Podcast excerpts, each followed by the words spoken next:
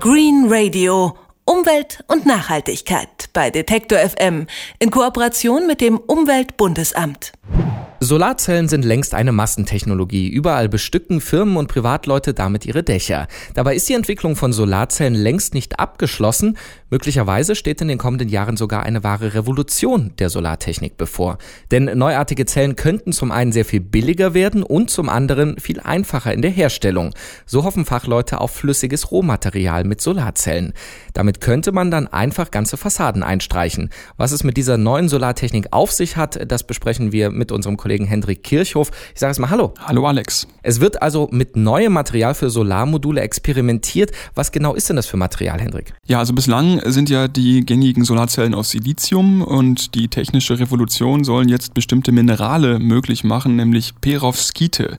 Also die sind schon seit dem 19. Jahrhundert ungefähr bekannt. Ihren seltsamen Namen haben sie von einem russischen Mineralogen bekommen namens Perovski aber eben erst so vor fünf Jahren ungefähr ist entdeckt worden, dass man diese Perovskite eben auch sehr gut benutzen kann, um aus Licht elektrischen Strom zu gewinnen. Und welche Vorteile haben die genau gegenüber dem bisher genutzten äh, Stoff, also Silizium? Also zunächst mal sind diese Perovskite überhaupt kein seltener Rohstoff, sondern die sind weit verbreitet und überall verfügbar.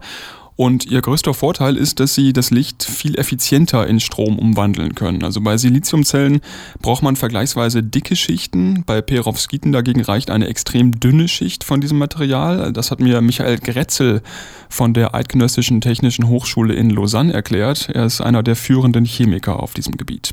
Man kommt also mit 200, 300 Nanometern aus. Tausendmal weniger und ganz ähnliche Effizienzen.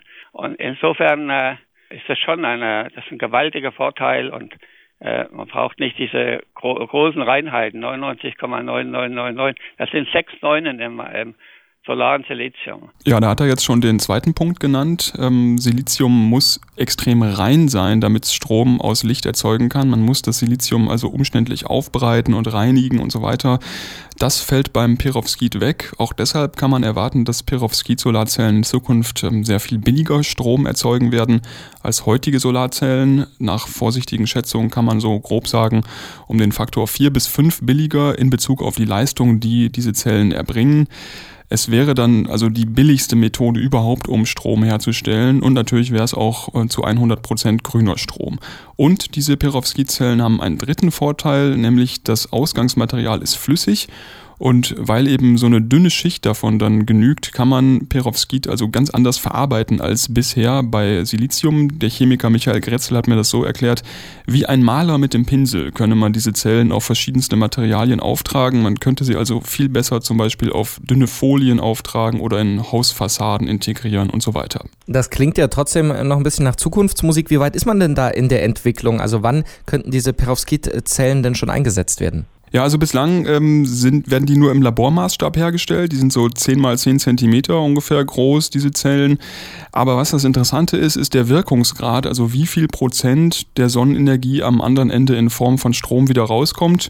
Und bei den ersten Experimenten im Jahr 2009 hat man so ungefähr drei bis vier Prozent erreicht. Das ist sehr wenig. Seitdem ist die Entwicklung aber rasend schnell gegangen. Also es gibt ein ständiges weltweites Wettrennen um die effizientesten Perovskit-Solarzellen. Und jetzt, gerade mal fünf Jahre nach diesen ersten Experimenten, haben südkoreanische Forscher die 20 Prozent Marke geknackt beim Wirkungsgrad. Damit sind diese Zellen im Labor jetzt schon beim Wirkungsgrad in etwa gleich auf mit gängigen Standardmodulen aus Silizium wie man sie auch kaufen kann. Und auch Michael Gretzel forscht natürlich weiter und er ist sich sicher, dass der Wirkungsgrad schon bald noch weiter steigen wird. Der Weg ist gezeichnet, um die Kurve ist weiterhin sehr steil und äh, wenn Sie mich fragen, das ist nur eine Frage der Zeit, dass äh, das Silizium eingeholt wird. Und das heißt übrigens nicht, dass Silizium eines Tages ganz abgelöst wird. Derzeit wird äh, viel damit experimentiert, diese Siliziumzellen mit den neuen Perovskit-Zellen zu kombinieren, also beide übereinander in einem Modul einzubauen. Dann absorbiert das Perovskit blaues und grünes Licht, Silizium rot und Infrarot und zusammengenommen ist dann die Lichtausbeute eben noch sehr viel größer und entsprechend kommt auch mehr Strom raus.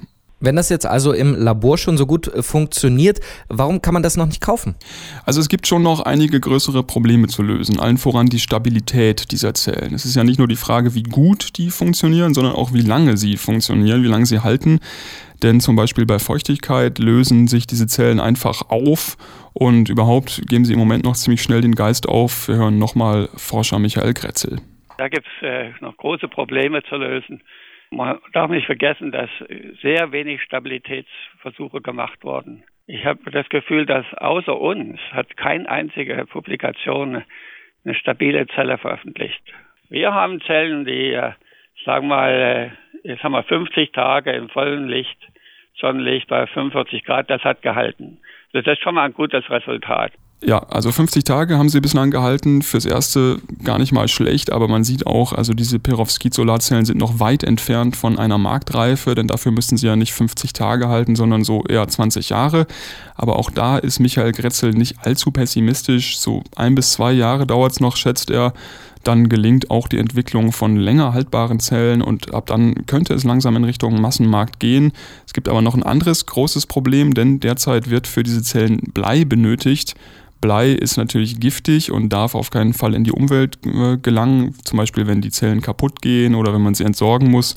Das heißt, auch da muss noch eine umweltfreundliche Alternative gefunden werden. Ein neues Material namens Perovskit soll deutlich bessere Solarzellen ermöglichen. Sonnenstrom könnte in Zukunft dadurch viel billiger werden. Und Hendrik Kirchhoff, äh, der war das mit einem kleinen Einblick in diese neue Technologie. Danke dir dafür. Bitteschön. Green Radio Umwelt und Nachhaltigkeit bei Detektor FM in Kooperation mit dem Umweltbundesamt.